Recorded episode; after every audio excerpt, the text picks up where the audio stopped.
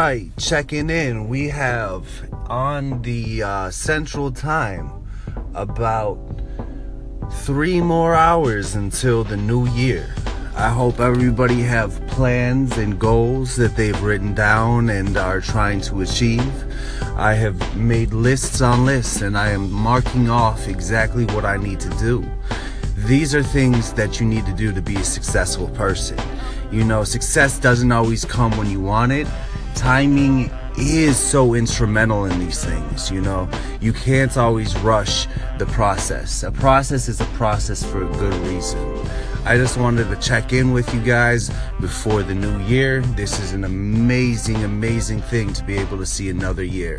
So, positivity, light, love, much appreciation to my listeners, and continue forward with your goals. I love y'all. All right, be easy.